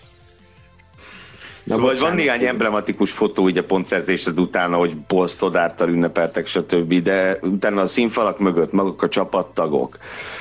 Milyen volt a visszhangja ennek? Mert óriási dolog volt a Minardi számára, hogy említetted. Hát óriási dolog volt, igen, és főleg az, az volt tényleg egy, egy nagy dolog, hogy, hogy egy olyan versenyen történt ez meg, ahol alapvetően erre nem számítottunk. Tehát, hogy ez, ez nem volt egy Monaco, vagy ez nem volt egy olyan, vagy egy Spa tényleg, ahol, ahol azért tudjuk, hogy azért azok egy bizonytalan kimenetű futamok legtöbbször, és, és ebben ez, ez volt a, a szép, meg hát ugye előtte azért szériában a két, kilencedik hely, vagy, tehát ott, ott azért ott volt a tíz, körüli helyek voltak, ugye Monakóba is, Kanadába is elég jól, jól sikerült a, a futam, úgymond. Tehát lehet, hogy itt, itt érett össze a legjobban a dolog, bár én személy szerint nagyon nehezen kezdtem ott is a pénteki szabad edzéssel, volt egy másfél másodperc, amit nem találtam, tehát hogy így nem, nem is éreztem, hogy hol mehet el, és, és abból, abból egy ilyen gödörből fölállni nagyon nehéz, most hál' Isten ez sikerült, tehát itt, itt általában ez, ezt lehet úgy is értelmezni a nézőknek, vagy hát a hallgatóknak, hogy amit most idén láttunk, akár a Fettel löklet, vagy bármikor, amikor van egy ilyen pilótáknál csapaton belüli párharc, hogy nem tudja hozni azt a teljesítményt, amit hozott előtte, tehát, és nem találja meg, hogy, hogy miért, mi, hol van az az öt tized. Tehát, és, és ez, ez, ez, egy, ez egy nagyon nagy lelki teher, és ha ebből valaki nem tud kijönni, akkor sajnos tényleg így, így jár, mint ahogy Fettel jár gyakorlatilag a, a két évben. Tehát ez, ez, egy, ez egy nagyon beleragadt helyzet volt az ő számára, tehát onnan is tudom igazolni, hogy amikor ugye most dobogót szerzett idén, akkor hívtam a, az akkori csapatfőnököt, ugye Lorant, aki a én versenymérnököm volt, meg egyébként Fettelnek is a Toro Rosszonál, amikor debütált, és mondtam neki, hogy hát ez most azért talán, talán kilöki a gödörből a Fettelt mentálisan, tehát hogy sikerül egy picit magára találni, és ő, ő azt mondta, hogy hát ez, ez nagyon, nagyon nehéz lesz, mert mert, mert ez, ez, ez, talán most sikerült úgy először, hogy, hogy ez, ez, egy, ez egy verseny. Hétvégén így megtörtént végeredménybe is, de, de nagyon nehéz ellenfél neki a Leclerc, tehát gyakorlatilag nagyjából azt mondta, hogy azért sokkal gyorsabb. Ja, ugye 2004-es szezonodban. Itt a fénypontok, azok, amiket említettél, azt hiszem, ugye Indianapolis mindenek előtt, Monaco, Spa, de biztos voltál Gödörben is ebben az évben. Mi tudnál felidézni? Neked volt-e ilyen, mint például Fettelnek, ilyen, ilyen komolyabb hullámvölgyed? Hát ez mondom, egy, egy, egy szabad edzés, de ha azt, mm. azt nem tudod elengedni időbe, mm. akkor beleragadsz, és, és vége a hét, annak a hétvégének. Igazán a, a szezon elején volt nagyon nehéz, tehát ahol, ahol nem ismertem a pályákat, ugye Melbournebe kiestünk műszaki hiba miatt, de Kuala Lumpur az nagyon nehéz volt, tehát az volt gyakorlatilag az első teljes versenytávom, amit végig mentem Monza után, ami azért egy sokkal nehezebb körülmény, tehát azt, azt a futamot azért nagyon vártam, hogy vége legyen, mert hát bármennyire is edz az ember, bármennyire is készül az egészre, tehát a, az edzettséget azt mégiscsak magával a, a, a valós tevékenységgel lehet megszerezni. Hát lehet az ember bármennyire felkészült, az, hogy autóba eltöltsön másfél, negy, egy óra 40 percet, az, az egy más, más közeg, főleg mondjuk egy ilyen malajziai futamon, ami azért nem egyszerű. Tehát az, az kifejezetten egy, egy mélypont volt a 2004-es szezonban számomra, de onnantól kezdve szépen zárkóztam föl, tehát onnan, onnantól lehetett, a, a, onnantól tudtam magam köré építeni úgy a csapatot, hogy ez azt a másfél-két év lemaradásomat behozzam, vagy ki domborítsam a Bruninak a gyenge pontjait. És ha jól emlékszem, Én... nagyjából innentől lettél partiban a Brunival is. É, hát Imolától, igen, Imolába volt az a szituáció, amikor a Bruni nem bírta elviselni, hogy ott hagyjon és kiállt a boxban műszaki hibára hivatkozva. Ó. Tehát, hogy nem tudott velem jönni. Mik nem történnek? Hogy haladjunk az időben, én kérdeznék egy picit uh, arról, hogy, hogy a, a szezon melyik részében kellett elkezdeni gondolkodni arról, hogy mi lesz 2005-ben, és, és, és mik történtek, ha röviden össze tudod nekünk ezt foglalni, azt, amit, amit tudhatunk. Hát igazából ott a, a, a vége fele, tehát ez a tehát az ő, ősztől talán, de, de igazából én így már azért sejtettem, hogy a, a Brazil lesz az utolsó nagy díjam, ha nem történik valami, valami csoda, tehát ezt, ezt így nem tudtuk volna mi tovább vinni, mint a 2004-es évet, úgyhogy ebből kifolyólag a legjobb futam az, az a 2004-es brazil nagy díj is volt, ahol 10 éves nagy díj befejezésemet 10 évvel később meg is ünnepeltem, meg ki, kilátogattam a helyszínre. Hmm. 2005-re Forma 1 kívüli lehetőségek szóba jöttek? Ö, igazából nem. Tehát olyan, ami, ami kellő kihívást jelentett volna, olyan nem. Uh-huh, uh-huh. Gondolok Mert akár Loman, vagy túrautó, DTM, tehát ilyenekre. Akkoriban nem te voltál az egyetlen Forma 1-es pilóta, akinek gyakorlatilag az autóversenyzői karrierje az ilyen fiatalon véget és ért. Ez egy ilyen jellemző mm, karrierút volt akkoriban. Nem tudom, ez minek, minek tudható be. Vagy, vagy akkor te hogy gondolkodtál erről? Hát, igazából ez ez a piaci mérettől elkezdve a, tehát ugye a piaci méretet értem az alatt, hogy hogy valamelyik nagy szponzornak vagy autógyártónak érdekébe álljon az, hogy egy magyar vagy egy osztrák versenyzőt akár oda igazoltat. Tehát ez, ez az, ami az egyik része. A másik része pedig a, a szponzorizáció. Tehát ha van szponzorizáció, egy tehát nem véletlenül vannak nagy népességcsoportot képviselő nemzetek a, a Forma 1-be, egy-egy kivétellel. Tehát mm. Nem csak ugye gondolok itt a Form 1 kívüli dolgokra is, tehát amit mondtál, hogy nem voltak olyan lehetőségek, amik, amik kihívást jelentettek volna. Mert ha jól emlékszem, akkor egészen a Postodát féle Csemkát projektig nem voltál. Hát igazából az, az se volt uh, kilátás, mert az, az gyakorlatilag nekem egy, egy uh, lehetőség volt, amikor be lehetett volna ülni az autóba, akkor uh, nem ültem be, mert nyilván volt olyan, aki, aki pénzt hozott a csapathoz, és akkor beült, az, az akkor fontosabb volt, ezt meg is beszéltük, úgyhogy, de. Tehát, hogy mondjam, tehát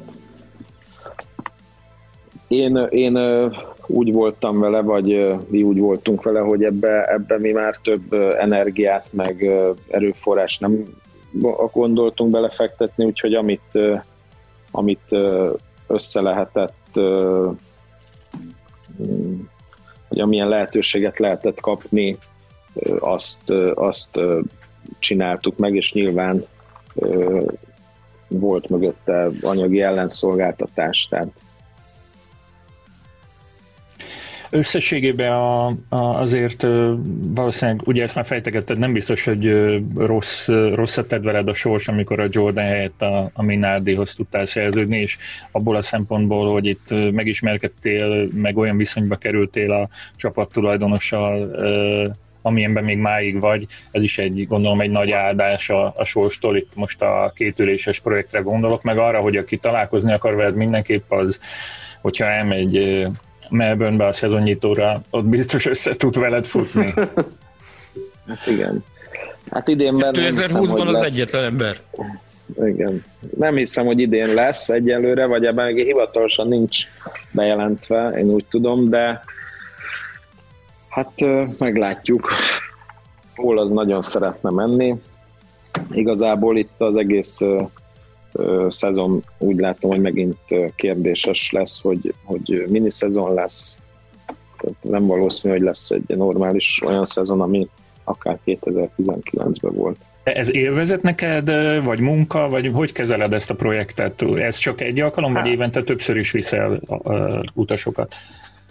Hát a tavaly évben ez csak egy alkalom volt, de 2017-ben ezt, amikor így fölkarolták, akkor több helyszínen, talán a legtöbb az 8 helyszín volt, akkor voltunk Amerikába, Mexikóba, hát az abszolút élvezem, mert azért ezek még így is gyors autók, tehát azért még így is egy DTM-et odaver, meg nem tudom, tehát köridőkbe, meg élménybe, tehát ez az F2-nek a, a tempóját tudja egy ilyen autó, úgyhogy ezzel jó azért menni, tehát azt a, azt a vágyat, vagy azt az ingerenciát, amit kell nekem ahhoz, hogy, hogy, hogy ne hiányozzon, az bőven, bőven teljesíti.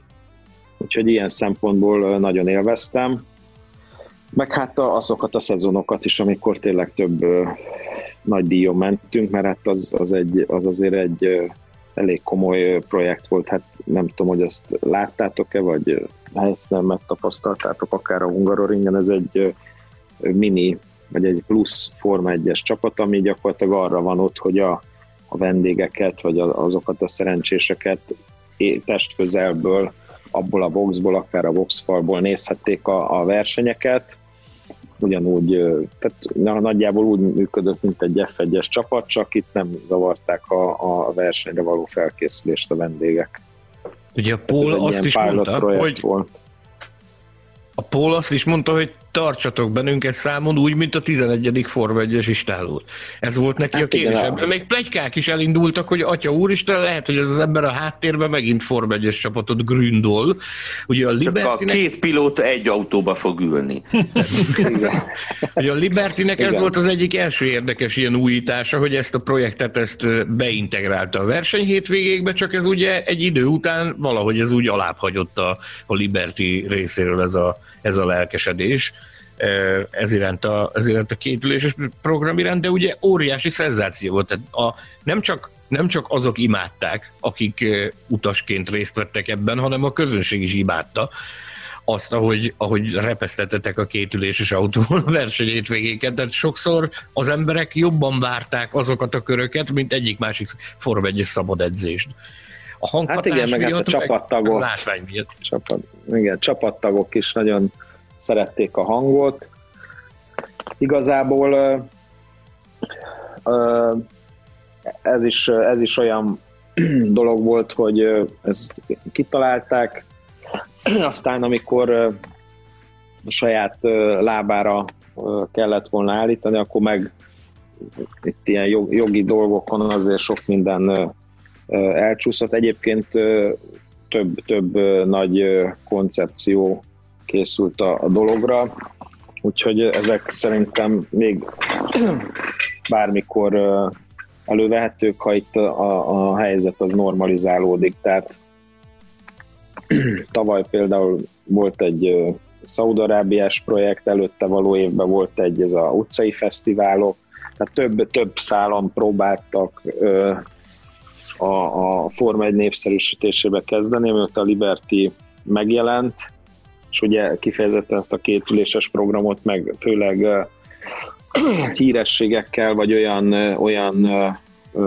sport, vagy tényleg színészekkel próbálták hájfolni, akik, akiket végül is vittünk is, meg ott voltak, tehát a legnagyobb nevek a legnagyobb nevek voltak, focisták, nem is tudom, ez Ausztráliából, Del, nem, Del nem Piero. Tudom, Del Piero, Del Piero, de jól mondod, jól emlékszem. Játszott Del Piero, ugye jól a Zsolti egy komplet Igen. világválogatottat fuvarozott a két esetben. Én tudok, én tudok például Pujolról, tehát a Beckham nem volt, nem te vitted a Beckhamet? Nem. Viszont, de... bocsánat, de Budapesten pedig nem formígyesodott de Puskás Ferencet, ugye jól emlékszem. Hát igen, az, egy, az a stadionavaton volt igen. annó egy, egy Alfa Romeo-val a atlétikai pályán mentünk körbe, igen, akkor nagyon megmaradt nekem. vittem. Végigbeszéltük nagyjából, hogy a Gokártól a, a, a formautókon keresztül a kétüléses formautóig mi mindent vezettél, meg hogy a e, Puskás Ferencet milyen kocsival vitted körbe, egyébként miért nem Renault-val, de mindegy. E, ezen kívül akadt-e más élményed? Milyen különleges járműveket sikerült vezetned így a karriered során? Hát igazából ami különleges élmény volt talán az a 2007-es Csemkár szezonban, amikor ugye akkor is a, a kétüléses autóval mi rendre minden nagy díjon ott voltunk, és egy hasonló programot vittünk, mint itt az F1 Experience-szel a Forma 1-es nagy díjakon, ahol szintén hírességeket furikáztunk körbe, és egyszer köztük körbevittük a, a légi bemutatót tartó kanadai légierő parancsnokát, aki utána személyesen megmutatta nekem a, a, a repülőt, és látta, hogy azért elég érdekel engem ez a repülés, meg úgy képbe vagyok ott a műszerezettséggel, meg a műszerekkel, és akkor ilyen, ugye Amerikában van egy általános jó hangot, hogy mindenki ultra pozitív, nagyon happy, meg minden, minden nice, és mondták, hogy hát majd elintézik, hogy akkor egyszer elvigyenek ők is engem a, a vadászatra, és akkor így intettem, hogy de jó, ez volt mondjuk így júliusban. Egyszer csak október végén hívott a csapatnak a sajtó főnök, a Graham Jones, nem tudom, még lehet, hogy emlékszel rá. Isten Én emlékszem rá. Mert már meghalt, és ő mondta, hogy hát akkor ebbe és ebbe a dátumba kéne menni, föl Cold Lake-be, ami gyakorlatilag a legészakibb NATO légibázis Kanadába, amit a kanadai légierő üzemeltet, és hogy hát akkor ott, ott lenne egy ilyen kiképzés, és akkor mehetnénk egy másfél órát. Én és a, a Mario Dominguez a csapatnak a mexikói tagja, aki, aki ment. És pont jó volt, mert a, azt hiszem az utolsó csemkár futam volt azon a, az előtti hétvégén Mexikóba, és akkor én onnan fölmentem Kanadába, és volt egy ilyen ötnapos kiképzés, és gyakorlatilag az volt a terv, hogy másfél órát megyünk egy teljesen szabad programmal, és hát nekem az a lehetőség jutott, de hogy milyen érdekes az élet meg a sors, hogy az a kapitány, vagy az a pilóta, aki, aki vitt, végül annak meg magyar kötődése volt, egy magyar felesége volt, tehát hogy ilyen egészen érdekeseket produkál az élet. Na mindegy, és akkor ez a program ez megvalósult, és akkor utána még jött egy Nohdacu, tehát másnap volt egy repülés, ahol berotálták azt a gépet, amit ő, ő vezet, és akkor még egyszer elmehettem, az viszont egy komolyabb volt, mert ott, ott egy 4-4 elleni harcászati gyakorlat volt, az egyik pilóta hazautazott, és akkor volt egy ilyen harci gyakorlat, tehát ott egy kicsit azért meglettek a gék rángatva, meg a süllyedések, tehát ilyen tízezer métereket süllyedtünk villámgyorsan Elállt a szavunk. Az egy, az, egy, az, egy, az egy komoly megpróbáltatás volt. Ez, képzeljétek el, ez annyira, annyira féltem ettől, hogy mielőtt azt igent mondtam rá, fölhívtam a Besenyei Petit, hogy te Peti, mondom, itt nézem, itt a fickók ájulnak el, meg minden a Youtube-on, ugye már akkor is ez volt, a YouTube, ez az egyik olyan régi dolog, ami már akkor is volt, ezek közül, és mondom, szerinted ezt én bevállaljam, ezt fogom bírni, mert ugye a Péterrel én sokszor repültem, meg sokszor elvitt, és hát ugye sokszor is fölemlegeti, hogy nagyon már nem tudott újat mutatni, tehát elég jól bírtam a, a terheléseket, és azt mondta, ó, Zsolt, tehát ezt simán vállalt be, azt mondja, ez neked sokkal kevésbé lesz kemény, mint amit együtt csináltunk. Ezen én megnyugodtam, Hát aztán tényleg így lett. Tehát, tehát érdekes volt, a, a vizuális élményt kellett megszokni, hogy mintha az ember egy párkányon ülne olyan, és fönn van az égbe. Úgyhogy, de, de jó, jó, jó, jó, jó volt, tehát kár lett volna kihagyni. Azt hiszem, hogy lassan közeledünk a beszélgetés végéhez, és mindenképp meg kell kérdeznünk azt, hogy ugye itt az elmúlt tíz, bő tíz évben te kikerültél a reflektorfényből, hogy, hogy tudnád Nem röviden, véletlenül. hogy tudnád röviden elmondani azoknak, akik kíváncsiak arra, hogy mit csinálsz most, mivel foglalkozol, hogy élsz, és van-e kapcsolatod az autósporttal, hogy mit kell tudni a, az autósport utáni, aktív karrier utáni Baumgartner Zsoltról? Igazából tehát az, hogy kikerültem, ez nem véletlen, tehát nekem nem ez a elsődleges, tehát én a versenyzést szerettem mindig, az összes más ilyen sajtónyilvánosságot azt inkább nyugnek, meg tehernek éreztem Magyar ezzel kapcsolatban. De tehát ez, ez, ez azért is alakult így.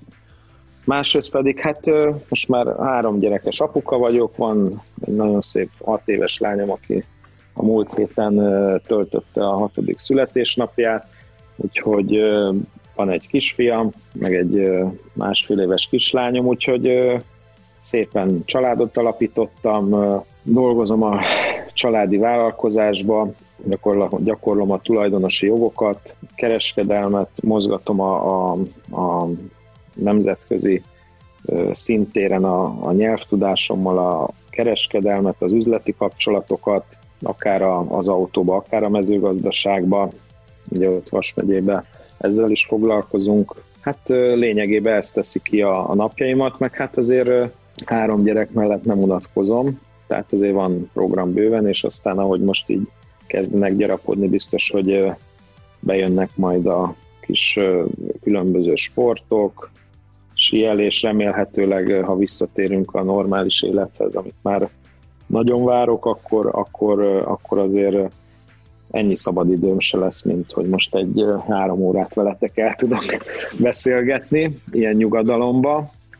Úgyhogy, de alapvetően, alapvetően ennyi. És a kétüléses autó mellett van más kapcsolatod az autósporttal, akár szervezeti, akár elméleti, akár gyakorlati oldalról? Ö, van, hát ugye a, a, az MNS elnökségében mint elnökségi tag benne vagyok, valamennyire ebből a szempontból nyomon követem a magyar autósport fejlődését, úgyhogy és próbálok a, tapasztalatommal segíteni.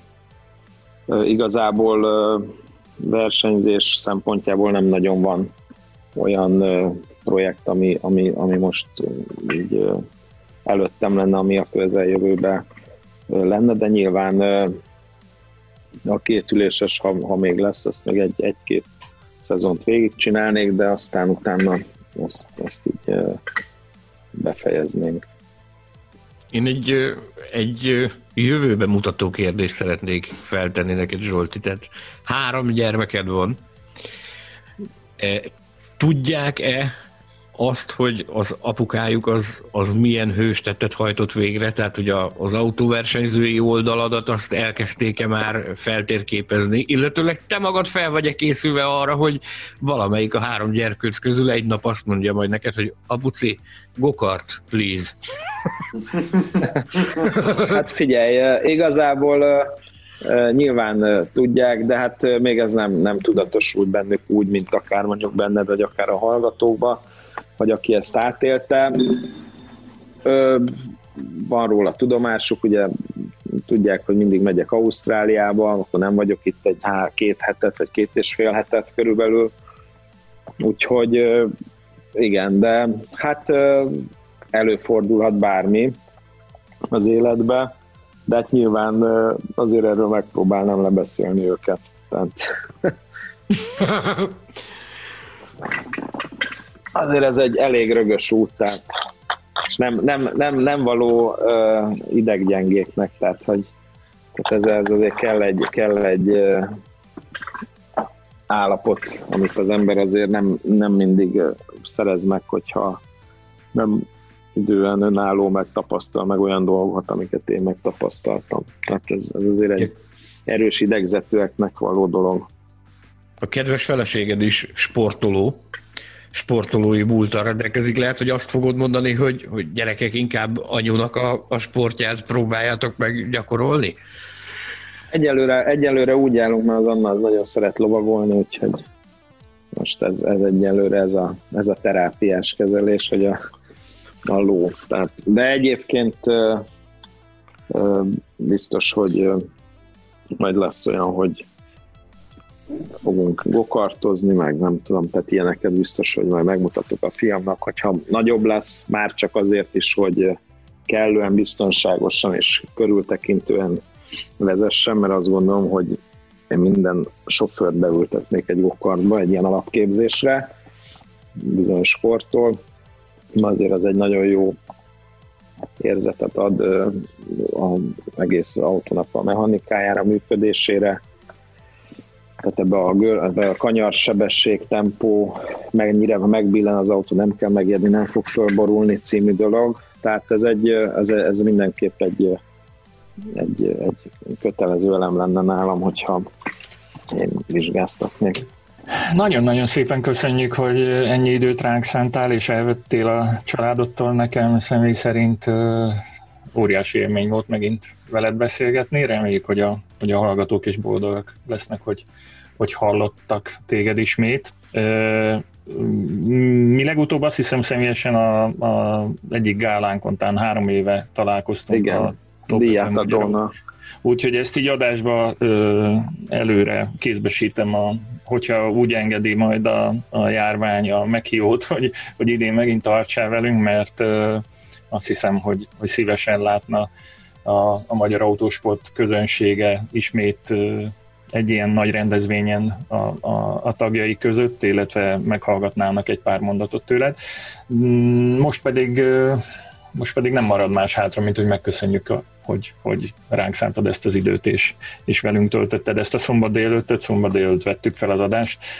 Nagyon Annyit hadd tegyek hozzá, hogy nagyon remélem, hogy nem utoljára láthatunk vendégül a Formula Podcastben, hogy hívni fogunk még, az biztos, és, és reméljük, hogy máskor is igen mondasz, és, és tényleg én is nagyon-nagyon köszönöm, hogy itt voltál. Szuper. Majd én szívom még a véredet, Zsolti. hát ebbe, ebbe biztos voltam. Ahogy szoktam, ahogy szoktam. Nagyon szépen köszönöm. Nem, én is köszönöm szépen. Ja, bocs, igen. Óriási élmény minden egyes alkalommal veled beszélni. E, én biztos vagyok benne, hogy a hallgatóink imádni fogják e, ezt a beszélgetést, és e, nincs más hátra, mint előre. Köszönjük szépen, kellemes szombat délután. Köszönjük, hogy ismét velünk tartottatok, kérjük, ajánljátok barátaitoknak, ismerőseiteknek is, hogy kövessék podcastünket Spotify-on és a többi netes lejátszó felületen. Csatlakozzatok a Formula Podcast Facebook csoporthoz, kérdezzetek tőlünk ott vagy e-mailben, a címünk podcastkukacformula.hu. Ha bárhol szóba kerülünk, nem olasszátok el használni a Formula Hu Podcast hashtaget. Olvassátok a formula.hu-t, lapozgassátok magazinunkat, nézzétek tévéműsorainkat, akasszátok ki farinaptárunkat, keresétek könyveinket a webáruházban, de ami ennél is fontosabb, szeressétek az autósportot. Köszönjük, hogy a mai műsorban velünk volt Bamgátner Zsolt, én munkatársaim, barátaim, szerkesztő kollégáim Geléfi Gergő és Mészáros Sándor, valamint Hilbert Péter technikus nevében is búcsúzom. Pár nap múlva megint találkozunk. Sziasztok! Formula Podcast. Az autósport és formula magazin műsora. Hírek, vélemények, minden, ami F1 és autósport.